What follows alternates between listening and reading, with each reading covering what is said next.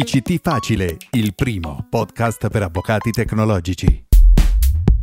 Nuova puntata di P C T Facile, il primo podcast per avvocati tecnologici sul processo telematico e il mondo digitale. Io sono Francesco Posati al microfono e ti do il benvenuto alla puntata quarantadue. Alla console Marco Pennacchini, curatore della rubrica Mondo Digitale, dove ascolterai le news tecnologiche per alimentare il tuo essere avvocato tecnologico. Marco, saluta i nostri ascoltatori che crescono sempre di più. Eccomi qua, tutto pronto per una nuova news digitale e all'interno di P C T Facile. Oggi come te parlerò di crowdsourcing e crowdfunding soprattutto, e farò un paio di esempi importanti da seguire. Intanto rilascio la linea a te. Oggi parleremo di crowdsourcing e di come sta rivoluzionando la società, l'economia e il mondo del lavoro nelle sue declinazioni, fino a toccare anche il mondo degli avvocati. Infatti internet offre tantissime opportunità, ci rende liberi di viaggiare, di lavorare ovunque e di di conoscere. In questo contesto occupa un ruolo centrale il crowdsourcing, un nuovo modo di fare business per le aziende e di trovare nuove forme di collaborazione professionale in rete. Ma prima di entrare nel vivo della puntata, ricorda a te che ci stai ascoltando come riascoltare le precedenti puntate. Collegati al sito avvocato tecnologico punto it o al portale avvocato andreani punto it, oppure vai su SoundCloud, su Spreaker o su iTunes,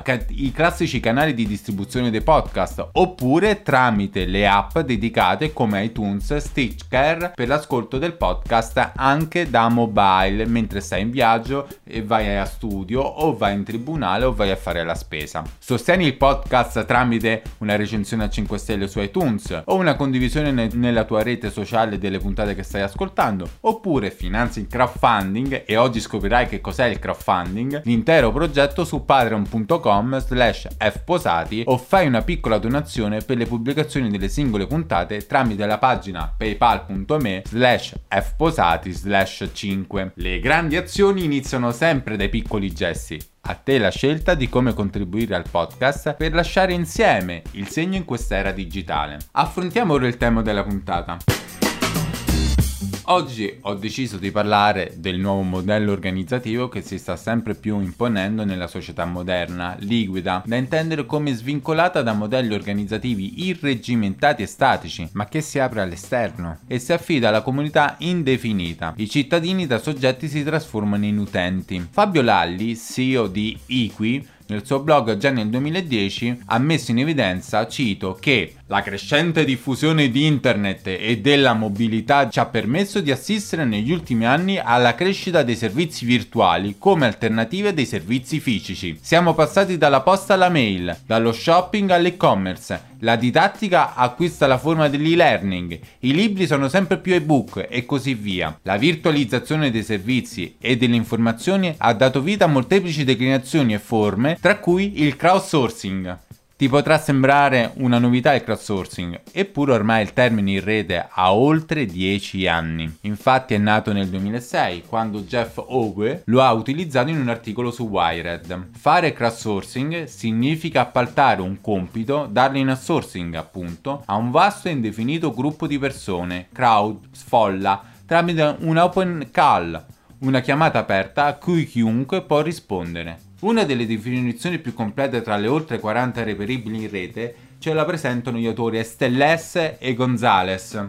Il crowdsourcing è una tipologia di attività online partecipativa nella quale un individuo, un'istituzione, un'organizzazione no profit o un'azienda propone ad un gruppo di individui dotati di varie conoscenze, eterogeneità e numero, mediante un annuncio aperto e flessibile, la realizzazione libera e volontaria di un compito specifico. La realizzazione di tale compito, di complessità e modularità variabile, e nella quale il gruppo di riferimento deve partecipare apportando lavoro, denaro, conoscenze e o esperienze, implica sempre un beneficio per ambe le parti. L'utente otterrà a cambio della sua partecipazione il soddisfacimento di una concreta necessità economica, di riconoscimento sociale, di autostima o di sviluppo di capacità personali, e il crowdsourcer, dall'altro canto, otterrà e utilizzerà a proprio beneficio il contributo offerto dall'utente, la cui forma dipenderà dal tipo di attività realizzata.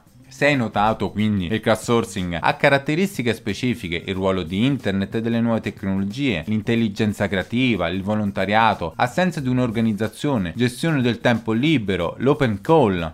Infatti il crowdsourcing è il modello di business alternativo, emergente e di successo, basato su internet che attraverso una chiamata aperta sfrutta le soluzioni creative di un gruppo distribuito di individui connessi. In altre parole, un utente, una società, un professionista pubblica un problema online. Un grosso numero di individui propone una soluzione al problema. L'idea vincente è ricompensata con una qualche forma di premio e la compagnia produce in massa l'idea per un suo guadagno. È un modello capace di aggregare talenti e sfruttare l'ingegno al fine di ridurre il tempo e i costi generalmente richiesti del problem solving stesso. Grazie al crowdsourcing, infatti, è possibile segmentare progetti e iniziative di business particolarmente complessi in piccoli task da far gestire a professionalità diverse per raggiungere l'obiettivo in maniera agevole e diretta. Il crowdsourcing è il figlio del tempo e poteva nascere soltanto con la tecnologia del web e che è un modo creativo per l'interazione tra gli utenti, solo un mezzo tra i messaggi e le persone. Non è semplicemente un bisbigliante web due punto zero, ma è invece un modello strategico per attirare un interesse, motivare una folla di individui capaci di fornire soluzioni superiori in qualità e quantità rispetto a quelle che tradizionalmente forme di business forniscono. Il crowdsourcing presenta innumerevoli vantaggi, come mette in evidenza sempre Fabio Lalli, tra cui il taglio dei costi e la riduzione dei tempi di lavoro, offrendo la possibilità di realizzare progetti che per motivi di budget verrebbero a accantonati. Infatti, il sapere di molti può essere utilizzato per svolgere compiti e attività e per svincolare progetti che un tempo erano prerogativa di pochi professionisti. Una rete di persone che condivide e collabora servendosi del web è straordinariamente più dinamica, più creativa e più produttiva di un singolo. Un altro vantaggio è la partecipazione collettiva della comunità,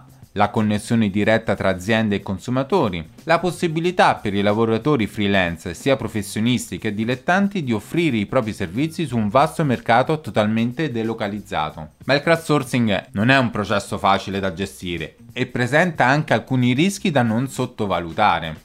Costi ridotti non sempre sono sinonimo di qualità. È difficile monitorare il lavoro e gestire persone dislocate in posizioni geograficamente distanti o che utilizzano metodologie di lavoro e tempi diversi. E non è detto che la rete dia sempre la soluzione migliore. È difficile riuscire a proteggere le proprie idee. L'inserimento di elementi economici come premi, remunerazioni e altro crea una certa concorrenza e rivalità tra le persone e questo può bloccare la vera idea di condivisione e collaborazione che sta alla base del crowdsourcing. I professionisti che partecipano poi a un progetto di crowdsourcing sono anche a rischio di perdita di tempo. Partecipare a una competizione con troppi concorrenti provenienti dalla rete rischia di rendere un'idea o una soluzione poco visibile e quindi non eleggibile, con il conseguente conseguente effetto che un lavoro non sia poi ripagato. In generale troviamo declinazioni nel settore dei software, ad esempio nel movimento dell'open source quale Linux, o nel browser Firefox, Mozilla o Opera, o nelle suite di produttività LibreOffice e OpenOffice, o nel mondo delle app.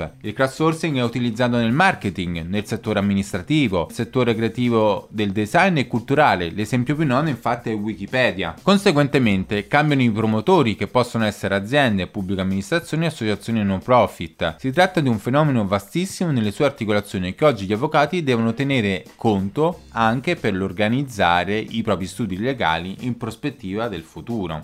Come può questo modello di organizzazione influire nella gestione degli studi legali? Rispondo alla domanda nella seconda parte del podcast. Ora passo al microfono a Marco con la sua pillola sul mondo digitale. Ed ecco la nuova pillola digitale all'interno di P C T Facile. Come sta già dicendo Francesco, il crowdsourcing è un termine che descrive il processo di raccolta di informazioni, dati, soldi o contributi da parte di un folto gruppo di persone, che avviene generalmente in un ambiente online, quindi avviene grazie ad internet. Quali sono gli esempi più famosi di questo eh, crowdsourcing? Beh, uno lo abbiamo visto tutti e magari lo continuiamo a vedere senza neanche saperlo. Stiamo parlando di Wikipedia. Wikipedia, grazie al libero contributo di molte persone, ma non solo, di contributi di informazione, anche di, di soldi, detto proprio in parole povere, è diventata la grandissima enciclopedia online, consultabile da tutti e per tutti e modificabile anche da tutti quanti. Per quanto riguarda l'altro ambiente più famoso per il crowdsourcing, sicuramente è l'ambito dei videogame. Uno famoso è stato Foldit, che è stato uno dei primi videogiochi a convertire il lavoro necessario ad una ricerca scientifica in un puzzle, in cui tutti gli utenti, prendendo parte al gioco, contribuirono a identificare una serie di ripiegamenti proteici, aiutando quindi i ricercatori ad aprire nuove possibilità nella ricerca contro alcune malattie. Quindi vedete, è un progetto molto valido. E visto che ci siamo, io vi ricordo anche come contribuire a questo podcast. Potete farlo andando su www punto patreon punto com slash fposati. Potete scegliere un vostro contributo all'interno di P C T Facile e ci sarà anche un riconoscimento per voi, ovviamente. Grazie Marco. Entriamo adesso nella seconda parte del podcast, approfondendo il tema della puntata. Nella prima parte ti ho illustrato infatti in generale che cosa è il crowdsourcing, i suoi vantaggi e i suoi svantaggi.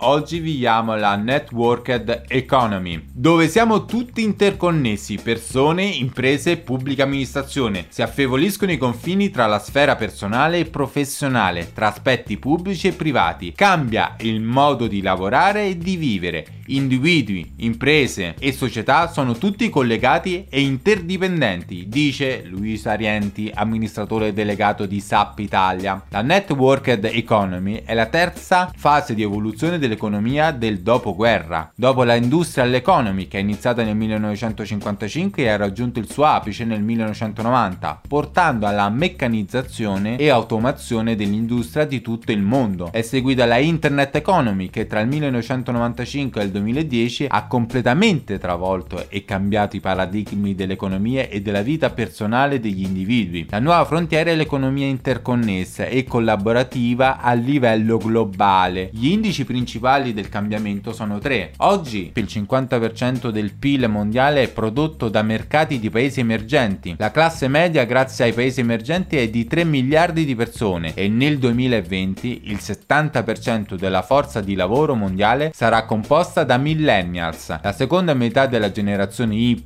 composta dai nati a partire dagli ultimi anni degli anni novanta fino al primo decennio del nuovo millennio, una generazione liquida di nativi digitali, abituata a lavorare in maniera completamente differente, in sistemi e tecnologia completamente differenti. Nel nuovo contesto socio-economico gli avvocati devono cambiare quindi il modello di gestione nei propri studi legali. La professione forense è oggi oggetto di importanti analisi e riflessioni e il podcast P C T Facile lo sta raccontando. Essa infatti assume sempre più le dimensioni e la rilevanza di impresa, con conseguenti necessità di studiare e adottare nuovi modelli organizzativi e strutturali. Anche il mercato richiede prestazioni di servizi veloci e rispondenti alle esigenze di una clientela sempre più informata, culturalmente più avanzata e attenta, con inevitabili ricadute sulle tempistiche delle attività anche solo giornaliere. Gli studi legali sono ancora improntati su una gestione accentratrice, ahimè, dove il titolare è il dominus, come evidenziato da Mario Alberto Catarozzo, che ha il proprio progetto professionale,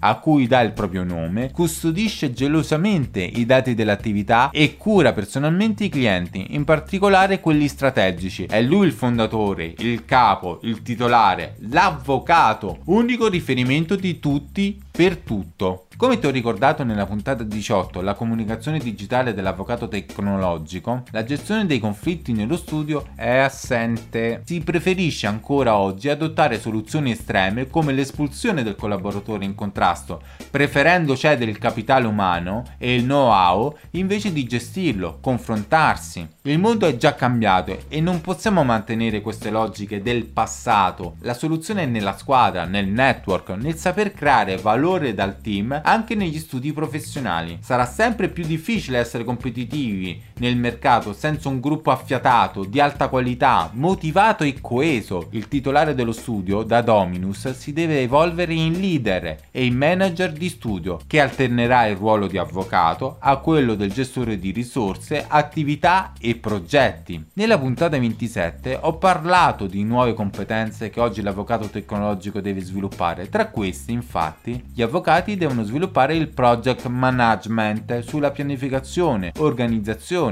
e la gestione del tempo e delle risorse. Quindi sarà naturale aprirsi a nuovi modelli di collaborazione come appunto il crowdsourcing. Comunque forme ormai di collaborazione in crowdsourcing eh, che si basano su piattaforme tecnologiche si stanno sempre più diffondendo anche nel mondo del diritto e dell'open government e tra gli avvocati stessi. Ad esempio nel nord Europa, Finlandia e Islanda, si sta affermando il modello di crowdsourcing legislativo, per cui le leggi, oltre che dall'alto, nascono anche dal basso, attraverso piattaforme online dedicate che favoriscono la discussione e la condivisione del testo, in cui i cittadini avanzano proposte, le commentano e offrono il loro contributo in fase nativa dell'elaborato, con un deciso sgravio di giustizia delle molte discussioni già risolte nella fase di progettazione, concepimento e gestione della wiki legge medesima. E in Italia da ormai due anni è circa attivo il progetto Open Data juriswiki punto it, la prima piattaforma collaborativa e open per l'informazione giuridica. JurisWiki dell'avvocato Simone Aliprandi, avvocato attivo nel settore proprietà intellettuali e diritto I C T, è un sito web che raccoglie in un unico luogo tutte le sentenze rese disponibili liberamente dalle principali corti italiane, straniere e internazionali,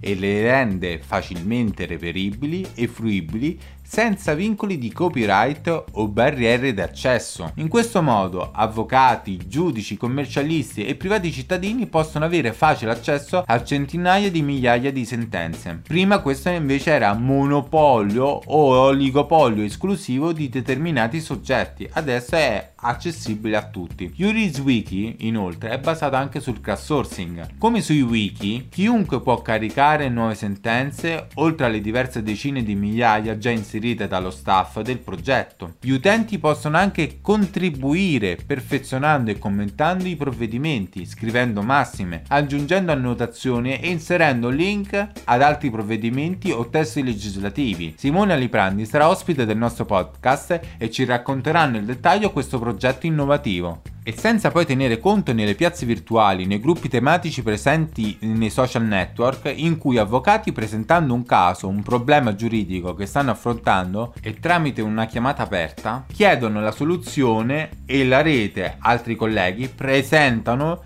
la loro soluzione dando il loro contributo gratuitamente. Anche questo è crowdsourcing. E restringendoci ancora, anche il podcast P C T Facile nasce in crowdsourcing, dalla collaborazione mia con Marco Pennacchini, che ha messo a disposizione le sue competenze per la crescita del progetto e il suo sviluppo. Oggi il podcast vuole andare, andare oltre e ha il piacere di estendere anche a te la possibilità di dare un tuo contributo.